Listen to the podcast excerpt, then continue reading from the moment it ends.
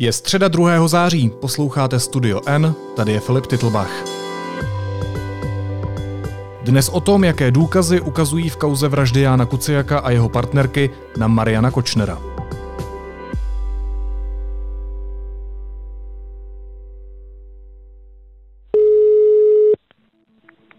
Takže ešte raz sa pýtam, niekto vás to platí, alebo vás niekto ukoluje, lebo...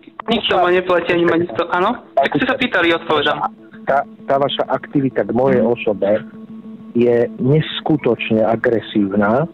Ja sa vás pýtam, a čo je vás do toho? Či som ja niečo predal alebo kúpil? A začnem sa zaujímať, pán Kuciak, ja teraz o vás. O vašu matku, o vašho otca, o vašich súrodencov, o všetkých sa začnem zaujímať. Mm-hmm a budem aj ja teda o vás zverejňovať všetko, čo o vás nájdem. Pán Kuciak, budete prvý, uprednostním vás pred pani Todovou.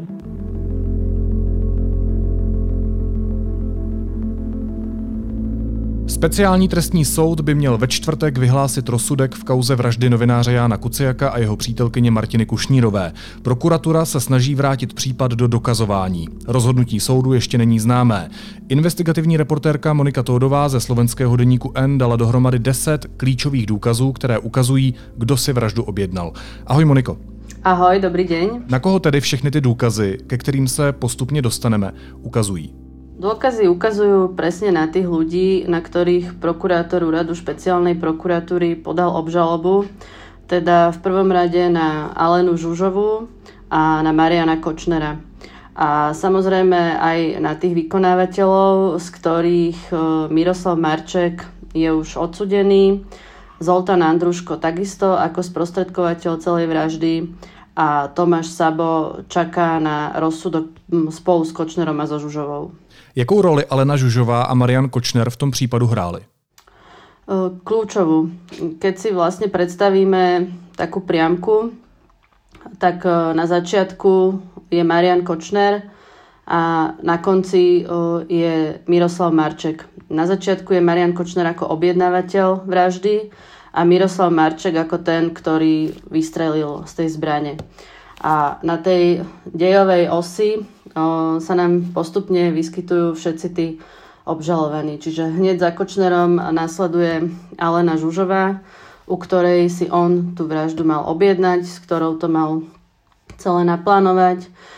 Žužová na to našla Zoltana Andruška, svojho dobrého kamaráta, s ktorým už predtým organizovala jednu vraždu, je z toho obžalovaná. A Andruško na to našiel vlastne týchto dvoch vykonávateľov Saba a Marčeka, ktorí sú bratranci. A Sabo vlastne Marčeka doviezol na miesto činu a, a Marček strieľal. Když si teď zmiňovala jméno Zoltán Andruško, tak to je klíčový svědek. A podle tebe je to taky důkaz číslo jedna. Proč? Áno, Zoltán Andruško je najdôležitejší. Je to, je to v podstate priamy dôkaz. O tejto vražde sa zaužívalo rozprávať, že tie dôkazy sú nepriame a že ide o sériu nepriamých dôkazov, ktoré majú tvoriť nejakú logickú reťaz. No nie je to úplne pravda, pretože výpoveď svetka Andruška je jednoznačne priamy dôkaz.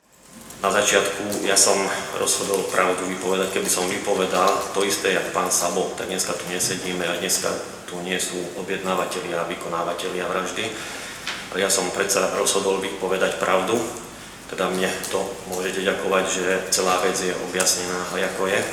Tento človek e, ako jediný e, spája ten svet tých objednávateľov vraždy so svetom vykonávateľov ako sprostredkovateľ. On jediný vlastne vedel, že je za tým Žužová, aj Kočner, Marček aj Sabo plnili len pokyny Zoltana Andruška. A práve o, to, že on hneď od začiatku spolupracoval s policiou, je kľúčové, pretože on začal vypovedať okamžite po svojom zatknutí v čase, kedy sa nemohol na tú výpoveď pripraviť. On okamžite udával mená, dátumy, popisoval dej a všetky tieto údaje sa neskôr potvrdzovali postupným dokazovaním. Jednoducho to práve robí z neho o, tak dôveryhodného svetka čo už aj konštatoval jeden senát špecializovaného trestného súdu, keď schválil dohodu o vine a treste, ktorú Andruško uzavrel s prokurátorom. Dohodli sa na treste 15 rokov. Práve kvôli tomu má ten mimoriadne znížený trest, že od začiatku poskytol také dôkazy, ktoré boli v tejto veci kľúčové. Andruško byl po velkém policejním zásahu několik měsíců jediným z obviněných pachatelů vraždy, který se přiznal a změnilo se to zhruba po půl roce, kdy se rozhodl vypovídat další ze zadržených a to byl právě, jak už si říkala, Miroslav Marček. Proč je ten jeho postoj důkazem číslo dvě, tím hlavním? Pretože Marček tou svojou výpovedou nám robí dôveryhodného svetka z Andruška. Marček nevie o, nič o Žužovej alebo o Kočnerovi. O nich nám vypoveda iba Zoltán Andruško. A obhajoba sa práve tohto Andruška snaží spochybniť, snaží, snaží sa ho rozbiť, pretože na ňom to do veľkej miery o, stojí. No a tým, že Marček ako druhý z obžalovaných sa rozhodol vypovedať a potvrdzuje ten dej, tak ako ho popisuje Andruško, v tej časti, ktorú on pozná, ale totožne s tým Andruškom, tak nám ukazuje, že ten Andruško neklame v časti vykonania tej vraždy. A tým pádom je veľmi pravdepodobné, že keď ne, neklame od v tejto časti, tak neklame ani v tej inej. Jednoducho medzi nimi nie je zásadný rozpor. Navyše, tieto dve osoby nám ukazujú alebo prepájajú Kočnera s týmto prípadom aj tak, že opoznali fotografie, ktoré boli použité pri sledovaní Jana Kuciaka. A toto sledovanie si objednal u Petra Tóta Marian Kočner.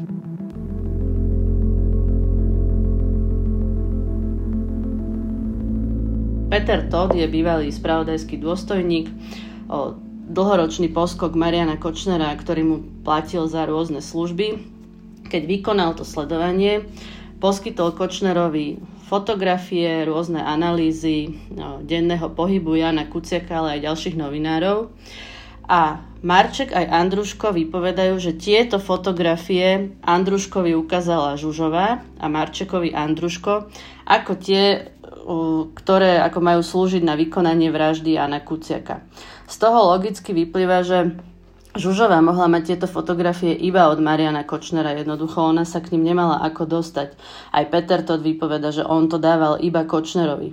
Takže aj preto sú títo dvaja e, spolupachatelia a ich priznanie a svedecké výpovede kľúčové.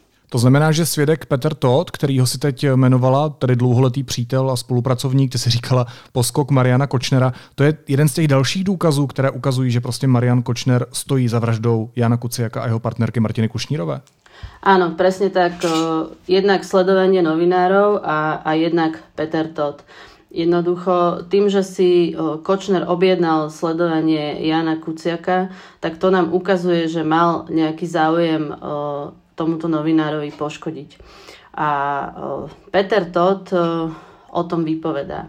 Vypovedá a nielen o sledovaní, o, o tom ako keby ani nie je pochybnosť, lebo tam sa u Kočnera našli aj, aj USB kľúče, O, jednoducho tie materiály sú k dispozícii, to sledovanie reálne prebehlo, vypovedali aj ďalší členovia toho tzv. sledovacieho komanda tiež jeden bývalý policajt, jeden bývalý pracovník finančnej správy. Ale Todd bol zároveň ten, ktorého Kočner už keď bol vo väzbe, jeho totiž to najprv zatkli kvôli ekonomickej kriminalite, kvôli kauze falšovania zmeniek voči televízii Markiza. A keď bol vo väzbe, tak Peter Todd bol jeden z jeho najbližších ľudí, ktorého číslo aj uviedol ako to, na ktoré chce telefonovať. Tam, keď ste vo väzbe, môžete z pevnej linky telefonovať na, na 5 konkrétnych čísel. Tie hovory sú samozrejme nahrávané, ale teda on komunikoval s Totom a poveril ho, aby kontaktoval Alenu Žužovú a aby sprostredkoval Kočnerové odkazy Žužovej a naspäť to, čo Žužová hovorí Kočnerovi. A oni sa prevažne rozprávali o veštici, ale raz Žužová odkazala Kočnerovi, že vybaví toho prokurátora. A Todd tomu vtedy nerozumel, že, že čo tým myslí. Jednoducho hm, neprikladal tomu žiadnu váhu. Ale samozrejme spätne to zapadá do tých získaných dôkazov, že títo dvaja, Kočner so Žužovou, si mali objednať nielen, nielen vraždu novinára Jana Kuciaka, ale napríklad aj prokurátora úradu špeciálnej prokuratúry Maroša Žilinku. keď zatkli Alenu Žužovu, tak Peter Todd pochopil, že si písal s ňou a Kočner mu telefonoval a začal mu o nej klamať. A vtedy Totovi, aspoň to tak popisuje, že vtedy mu to všetko ako zapadlo do seba a pochopil, že za tou vraždou je Kočner a o tomto všetkom on vypovedal na súde. Moniko, když jsi mluvila o tom sledování novinářů, tak pokud se nepletu, tak se to týkalo konkrétně i tebe a dalších tvých kolegů. Uh, áno, je to tak. Uh, to sledovanie sa, sa týkalo viacerých z nás. Uh, z, tých, z tých záznamov, ktoré som mala možnosť vidieť, tak tí ľudia ako keby zhromažďovali náš denný režim, popisovali, ako bývame, či máme otvorené okno napríklad na obývačke, ako sa dá ku nám dostať. Boli tam informácie o tom, že kedy parkuje auto pred domom, kedy odchádzame napríklad do školy. Boli tam aj nejaké fotografie. Peter to tvrdil, že to celé malo slúžiť na nejakú diskreditáciu novinárov, aby, aby zistili, s kým sa stretávajú, či neberú drogy, či nemajú nejaký, neviem, mimo manželský vzťah, ktorý by, ktorým by potom napríklad mohli niekoho z novinárov vydierať a podobne. A, ale tie správy, ktoré som ja videla, tie vlastne mapovali náš denný režim. Tie veľmi ako neanalizovali naše zdroje alebo, alebo náš pohyb. Já jsem dokonce slyšel jeden záznam, kde Marian Kočner Kuciakovi vyhrožoval po telefonu, že na něj něco zjistí a že ho prostě zničí jako novináře. Pán Kuciak, ako náhle zistí nejakú špinu, nejakú špinu, nejaké prešlapy u vás a u celej vašej rodiny, ešte raz, špinu, prešlapy, trestnú činnosť, alebo čo, každý niečo má za nechtami, určite budete mať aj vy. Buďte si istí, že to takisto zverejním ako vy. Ale takisto s dôkazmi, bez dôkazov nie, s dôkazmi. Takže budem pán Kuciak hľadať. Budete prvý, ktorý budete uverejnení na mojej internetovej stránke. Venujem vám ako prvému novinár čestné miesto. Ak ste slušní a čestní, tak tam nebudete. Ale ja si to nemyslím. Dúfam, že tam nebudem. sa dovidenia. Budete, verte tomu, že budete. Kočner Janovi Kuciakovi telefonoval. Ešte predtým tomu predchádzala, on mal takú špeciálnu tlačovú konferenciu, kde vyzval ľudí, aby mu poskytovali čo najviac špiny o novinároch. Napríklad vyzval susedov, aby, aby sa ozvali. Vyzval nejakých bývalých kamarátov, ktorí sú nahnevaní. Jednoducho, on verejne povedal, že má záujem o informácie z nášho súkromia v zápätí samozrejme on nebol spokojný s tými výsledkami toho sledovacieho komanda, pretože tie ukazovali, že novinári vedú úplne hm, obyčajný život. Platia hypotéky, ráno idú do práce a, a po obede sa venujete deťom, hej, alebo a idete unavení o pol desiatej spať. Čiže uh, maximálne jeden kolega bol ako možno trošku viac pod vplyvom alkoholu na nejakom žúre a, a odfotil ho alebo natočil ho na video, čo samozrejme nie je nič, čo, čo novinára diskredituje z jeho práce. No a on nebol spokojný, bol z toho zjavne nervózny hlavne v prípade Jana Kuciaka, ktorý veľmi rozumel tým ekonomickým podvodom, ktoré Kočner robil a intenzívne sa tomu venoval po jednom takomto článku mu zatelefonoval, povedal mu, že prestane písať a že sa bude podrobne venovať jeho rodine, jeho súrodencom a, a vyhražal sa mu. Ste jeden zlý človek, ktorého niekto úkoluje a verte mi, že dojdem na to, kto to úkoluje. Nemáte pravdu v niečom, ja, ja, No, mám, mám, mám, pán. Je ako vy máte pravdu v ničom svete, tak ja si myslím, že mám. Ale môžete si byť istí, že začnem sa vám, vám osobne sa začnem, pán Kuciak, špeciálne venovať. A to je vám, Váš, nie, nie, prečo? Ešte, no, neviem, prečo to hovoríte. No každopádně, že jde o velkou věc, tak to policie a prokuratura pochopila ve chvíli, kdy uh, zjistila, že se umí nebo že se dokáže dostat ke Kočnerově trýmě, to je šifrovaná aplikace, přes kterou komunikoval. Já vím, že se probírala stovkami papírů, četla si ty zprávy. Objevují se tam jednoznačné důkazy? Uh Tá tréma je e, špecifický dôkaz. E, v nej sa nikde e, nepíše, že ja si teraz objednávam vraždu Jana Kuciaka za 50 tisíc eur a ty to prosím ťa urob. No, jednoducho takáto konverzácia neprebehla. Ale Kočner a Žužová, pretože hlavne teda o ich správy ide, sa často bavili skryte a v náznakoch. Niekedy sa bavili priamo, ako keby bolo jasné, že nemajú čo skrývať a hovorili o tom, ja neviem, že mu donesie upečený chleba alebo že mu kúpila nový kavovár a že kedy mu ho asi odovzdá alebo sa rozprávali o tom, že jej zaplatí dovolenku v Dubaji. Tam nepotrebovali šifrovať alebo používať nejaké iné výrazy, ale zrazu keď človek číta tie tisícky tých správ, tak zrazu presne vidí, kde je rozdiel a kedy oni prechádzajú do nejakého tajného módu. A tam zrazu on hovorí, že kedy to už bude, ale nevieme čo. A je to pred vraždou. Ona hovorí, že teraz je zle počasie, že sa tam nedá ísť. A on hovorí, že to by ho zaujímalo, či vyhodil do vzduchu 50 tisíc eur. Nehovorí za čo, ale presne toľko podľa Andruška zaplatil za tú vraždu. Keď sa tá vražda stala a Andruško hovorí, že to prišiel Žužovej oznámiť, my to vidíme, že za ňou prišiel podľa lokalizácie ich mobilov, tak e, ona zrazu Kočnerovi napísala, že už jej vypadol jeden zub. E, predtým totiž to mali konverzáciu o tom, že mala zlý sen, že podľa snára, keď vypadne niekomu zub, tak to znamená smrť. A zrazu o nejakú hodinu, dve, tri mu napísala, že tak už mi jeden zub vypadol. Ale jej žiadny zub nevypadol. Takže my sa môžeme domnievať, že mu vlastne oznamuje, že už došlo k tej vražde. A takýchto konverzácií, ktorí nám zapadajú do toho deja, keď si, keď si urobíme časovú os, keď vidíme, čo sa presne vtedy dialo, čo ona mu vtedy písala, je tam hrozne veľa a veľmi nepriamo to ukazuje na to, že sa bavia o tej vražde. Moniko, já se hrozně omluvám za osobní otázku, ale když jsi četla tisíce zpráv, takto cynických a nechutných zpráv o svém kolegovi, kterého zastřelili, jako, jaký je to pro tebe jako pro novináře, který má udržet určitý odstup od, eh, od informování o tomhle tématu? Tak eh, áno, použil si správny výraz, že to bolo nechutné a aj ja som prežila taký ten, ten prvotný šok, eh, keď som pochopila, ako blízko mu vidím do hlavy ale to trvalo niekoľko dní, kým som sa tým celým prelúskala, čiže postupne som si, som si na to zvykla a snažila som sa to naozaj s nejakým odstupom analyzovať a premyšľať nad tým, o čom sa rozprávajú a či sa tam naozaj nachádzajú dôkazy primárne o tej vražde, ale v tej tréme je hrozne veľa dôkazov aj o inej trestnej činnosti, napríklad o korupcii v justícii.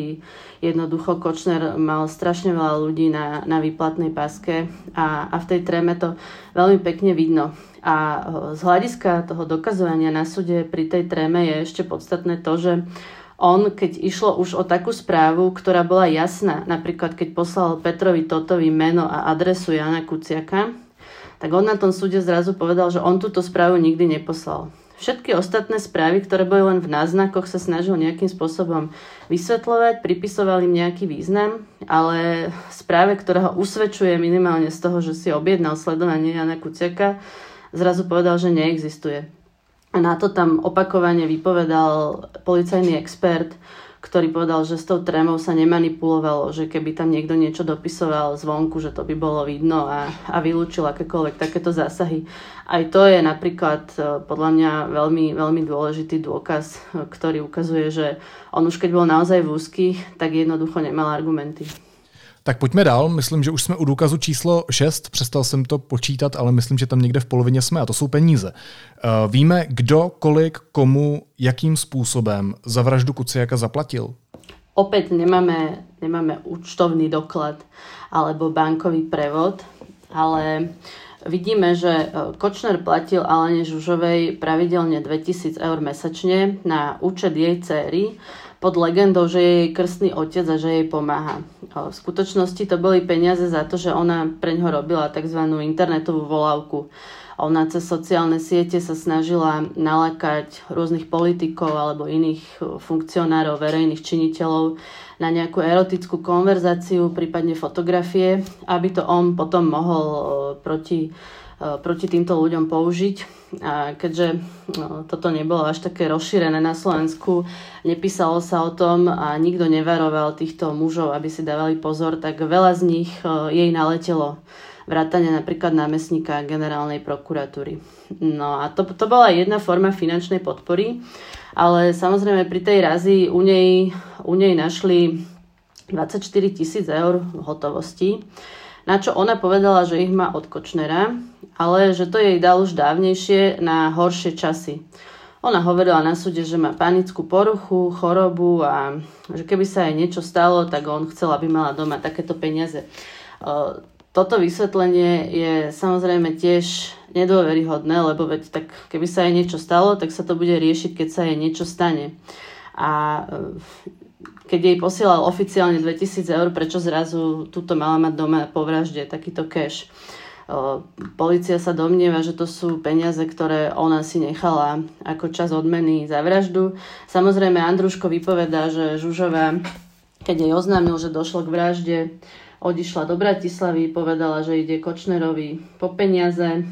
A presne v tom čase, ako mala byť tej Bratislave, išiel Kočner do banky, otvoril bezpečnostnú schránku a niečo z nej vybral, stretol sa so Žužovou a Žužova sa vrátila do Komárna a podľa Andruška mu zaplatila. A zase nevidíme, že v tej banke vybral tých 50 tisíc eur, pretože mm, o tom nie je záznam, že čo vyberáte z bezpečnostnej schránky.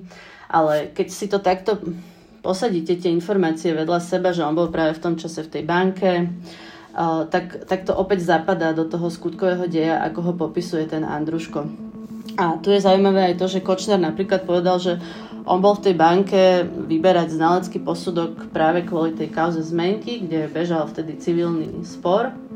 No ale keď mal povedať, že o aký posudok išlo, kto ho vypracoval, koľko mal napríklad strán, jednoducho čokoľvek, aby, aby ten súd videl, že hovorí pravdu, tak povedal, že na to nebude odpovedať. Čiže zase, keď bol v úzkých, tak, eh, tak nemal argumenty.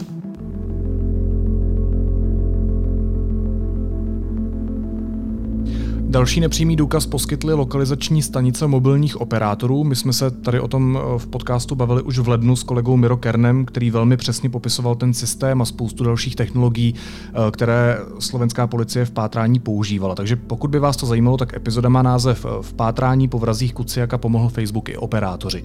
Ale abychom to nějak stručně popsali, co ukázala ta lokalizace mobilů, Moniko?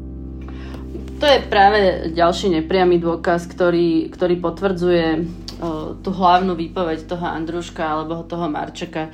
Čiže keď on hovorí, že prišiel som za ňou do Komárna, aby som jej oznámil, že došlo k vražde, tak my vidíme, že obidva ich mobily, aj Andruška, aj Žužovej sa nachádzali v Komárne keď on, on hovorí, že ona potom išla do Bratislavy po peniaze, tak my vidíme presne, ako ona po maďarskej diálnici smeruje do Bratislavy, ale ju tam zachytila aj nejaká priemyselná kamera. Dokonca jedenkrát na takejto ceste prekročila rýchlosť, čiže spätne musela aj zaplatiť pokutu. Jednoducho tá, vďaka, tý, vďaka tej lokalizácii môžeme skontrolovať tu jeho výpoveď, že, že či je pravdivá a či tí ľudia sa naozaj nachádzali tam, kde on hovorí, že by sa mali nachádzať. Byla podle vyšetřovatelů motivem vraždy Jana Kuciaka jeho práce novináře? Je to prostě nenávist a pomsta?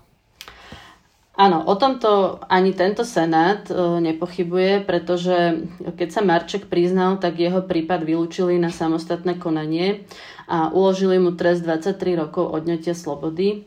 A v tomto rozsudku e, tento senát napísal, že e, Jan Kuciak bol výnimočná osobnosť, že bol počítačovo zručný vyhľadávať informácie z verejných zdrojov a že jeho informácie boli spôsobile poskytnúť dôkazový materiál pre odhalovanie trestných činov spojených s korupciou. A súd nepochyboval o tom, e, že by dôvodom na objednávku mohla byť iná okolnosť ako tá, ktorá sa spájala s jeho prácou. Jednoducho to už je v jednom rozsudku napísané. No a práve Marian Kočner mal jednoznačný motív dať e, Jana Kuciaka zavraždiť a, a svedčí o tom aj tá nahrávka telefonická, kde mu zatelefonovala, vyhražal sa mu, ako si už povedal. Ale samozrejme motív je, je tak motív je motív, motív nie je dôkaz. Jednoducho niekedy súd odsúdi vraha bez toho, aby vôbec poznal reálny motív, lebo možno ho ten vrah e, nikomu nikdy nepovie. Čiže my môžeme povedať, že áno, Marian Kočner mal o, e, dosť veľký motív, o, e, alebo dosť zásadný motív zavraždiť Jana Kuciaka. Dobře, ale tady ještě musíme odpovědět na jednu otázku. Pakliže ho případně zabili kvůli práci, tak proč musela zemřít i Martina Kušnírová, jeho partnerka? To je, to je jednoducho ako obrovská tragédia a vysvetloval to práve ten strelec, ten vrah Marček na sude. A, a bol to asi jeden z najhorších momentov na tom pojednávaní. On jednoducho povedal, že si zabudol dať kuklu a že keď tam prišiel, alebo neviem, či zabudol, alebo či vôbec to aj mal v pláne dať si kuklu. Jednoducho povedal, že nemal kuklu. Keď tam prišiel, otvoril mu Jan Kuciak, zastrelil ho a ona vybehla, buď bola na záchode alebo niekde a on si myslel, že tam, že teda je na záchode, že to stihne. Ona vybehla, zbadala ho a zastrelil aj ju. Aspoň takto popisoval. A povedal, že ju zastrelil preto, aby ho, aby ho neopoznala. Ešte som tam chvíľu čakal, kým sa naskytne vhodná príležitosť.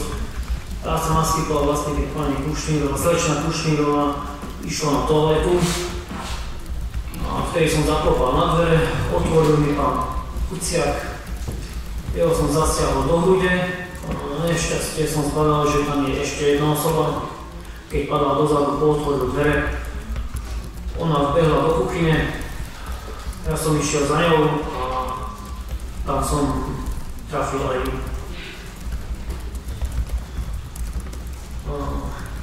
Videl som miesto zásahu, Viem, že bola hneď mŕtva. Pri odchádzaní, vlastne ešte keď som bol v tej kuchynke, tam sa zasekla zbraň, totiž to záver veľmi nedosadol. Keďže sa tam svietilo, tak som to videl. Dvakrát som obťahol pre istotu zbraň. Aj to vyhodilo nejakú muníciu. A pri odchádzaní som ešte raz vystrelil na Jana Kucaka, ktorý ležal na schodoch. Čiže keby mal kuklu, tak uh, neviem, či by k tomu pristúpil alebo nie, ale, ale bola by šanca, že by ju, že by ju nezastrelil, lebo, lebo by nemala šancu ho někdy identifikovat. No a pak tady máme ještě poslední důkaz, respektive motiv, ten nejjednodušší, a to je prostě fakt, že neexistuje žádný jiný alternativní motiv. Je to tak? Uh, je to tak, ešte by som povedala jednu vec eh, k tomu motivu. Totižto Andruško, aj Marček vypovedajú, že Alena Žužová ešte predtým, ako, ako došlo k zavraždeniu Jana Kuciaka, veľmi tlačila na to, aby zavraždili prokurátora Maroša Žilinku a hovorila do budúcna aj o prípadnej vražde prokurátora Petra Šuferského alebo advokáta Daniela Lipšica, ktorého Kočner ako vyslovene nenavidil. A k vražde toho Žilinku ešte, malo dojsť ešte pred Kuciakom a Andruško vypoveda, že si to rozmyslel na poslednú chvíľu, že tí vrahovia už boli na mieste, ale so Žilinkom bol jeho syn a jednoducho ten pokyn nevydal. No a všetky tieto osoby o, z hľadiska motivu spája práve Marian Kočner. Jednoducho neexistuje iná osoba na Slovensku, ktorá by si mohla z nejakého dôvodu objednať alebo vôbec uvažovať nad objednaním vraždy o, všetkých týchto ľudí dohromady. Jednoducho každý z nich um, spôsoboval Kočnerovi nejakým spôsobom problémy. A áno, tam, tak aj prejdem k, tej poslednej, k tomu poslednému bodu a to je absencia iného alternatívneho motivu alebo skutkového deja. Jednoducho tie dôkazy na súde by mali tvoriť nejakú ucelenú logickú reťaz a tá základná otázka, ktorú si sudcovia dávajú, je, že či ten skutok sa mohol stať nejak inak, ako to popisuje prokuratúra v obžalobe, a či ho mohol spáchať niekto iný. A v tomto prípade tie dôkazy nevedú ani náznakom k žiadnym iným osobám, ako ku Kočnerovi a Žužovej. Kočner sa snažil na súde hovoriť, že tým objednávateľom tej vraždy môže byť kdokoľvek, kto Janovi Kuciakovi písal. Ale policia sa, vša, sa všetkým tým motivom veľmi podrobne venovala, veď na začiatku sa veľmi intenzívne vyšetrovala práve tá talianská mafia, keďže to bol posledný, posledný článok, na ktorom Jan Kuciak pracoval a bol dosť zásadný, lebo ukázal, že, že talianská mafia má ma chápadla v podstate až na úrade vlády cez asistentku vtedajšieho premiéra Roberta Fica.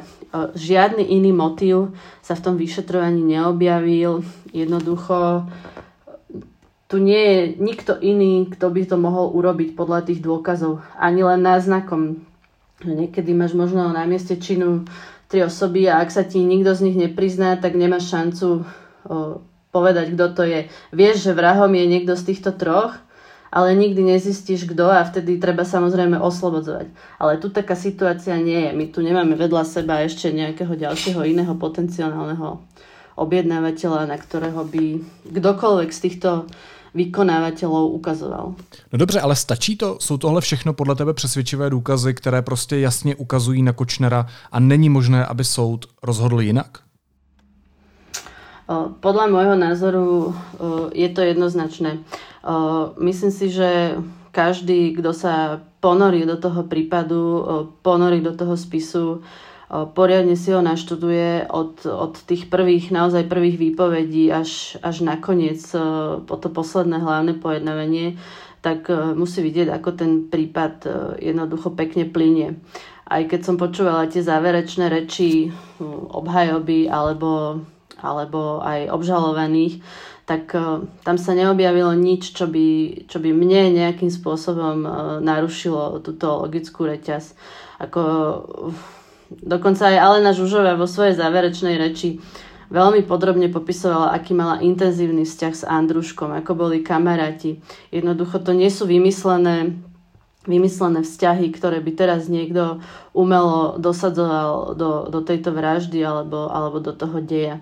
Aj tá tréma, keď si ju niekto prečíta naozaj celú, lebo na tom súde sa čítali len vybrané správy, ktoré ako priamo súvisia s tým skutkom, ale keď sa niekto ponorí do, do toho ich sveta a vidí, že niekedy sa bavia úplne otvorene, niekedy skryte, tak e, ja o tom nemám e, žiadne pochybnosti, ale samozrejme Senát tvoria traja sudcovia a, a budem zvedavá, ako, ako tento prípad e, vo štvrtok posudia, ak teda bude vyhlásený rozsudok a ako aj zdôvodňa svoje rozhodnutie. Pokud se nepletu, tak ty se na ten zítřejší soud chystáš. Jak se na to připravuješ? Co od toho očekáváš?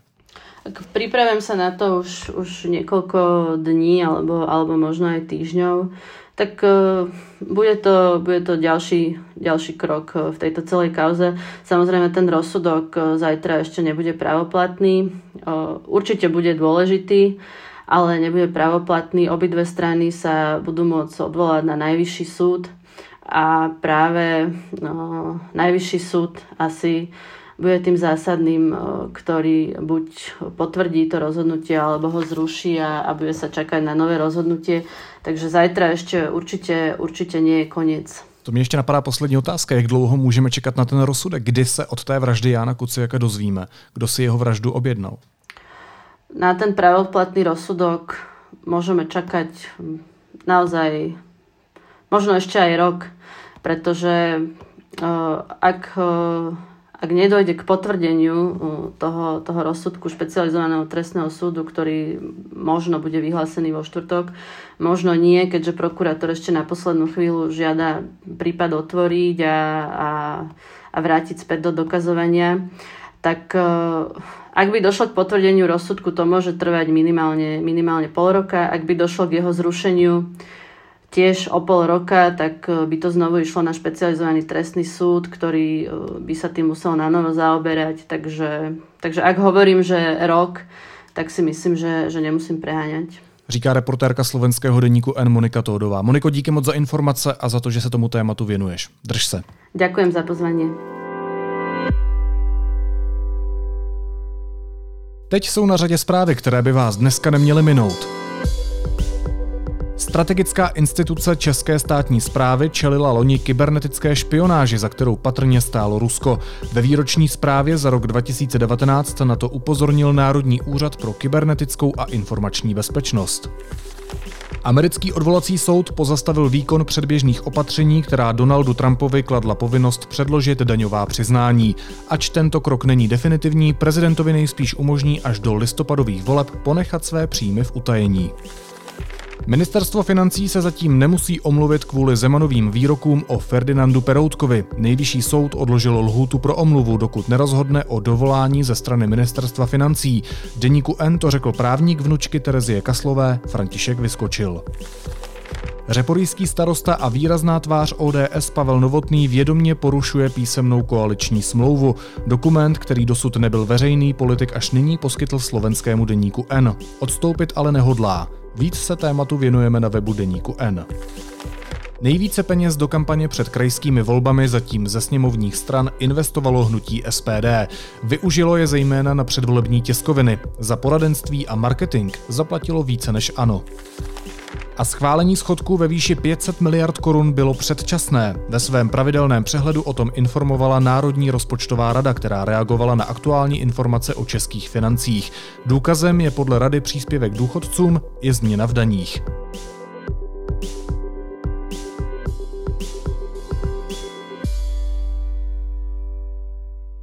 A na závěr ještě jízlivá poznámka, kterou dneska napsal sám život. Test prokázal onemocnění COVID-19 u hlavní hygieničky Jarmily Rážové. Teď je v domácí izolaci.